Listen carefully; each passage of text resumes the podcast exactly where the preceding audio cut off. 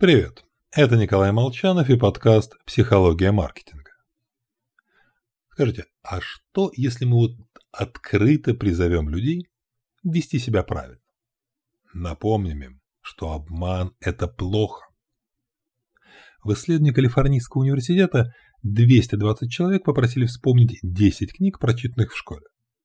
А затем поставили условия, где они могли прикарманить несколько долларов, сообщив экспериментатору завышенные результаты. Средний уровень преувеличения составил примерно 10%. Другим 225 людям тоже предоставили шанс смошенничать.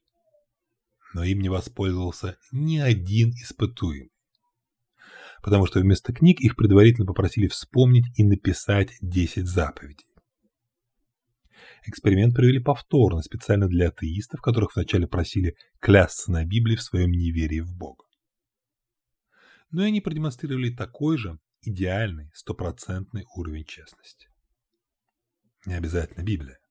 Студенты, которые подписывали кодекс чести в MIT, в Еле, также были безукоризненно честны. Пока вы скептически не загнули бровь, расскажу еще об одном исследовании. В Принстоне. Там тоже есть кодекс чести.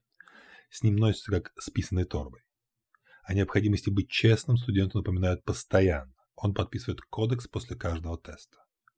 Дважды в год о нем напоминает комиссия по этике. В общем, забыть кодекс чести в Принстоне физически не получится. Только вот как стимул он быстро замыливается. После первого знакомства с кодексом чести первокурсники кристально честны. Но уже через пару недель мошенничают как все.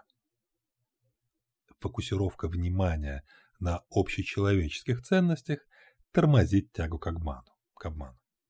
Но только на очень короткое время. Ни формальное обучение, ни постоянное напоминание не в состоянии изменить наше поведение, увы, на долгосрочную перспективу.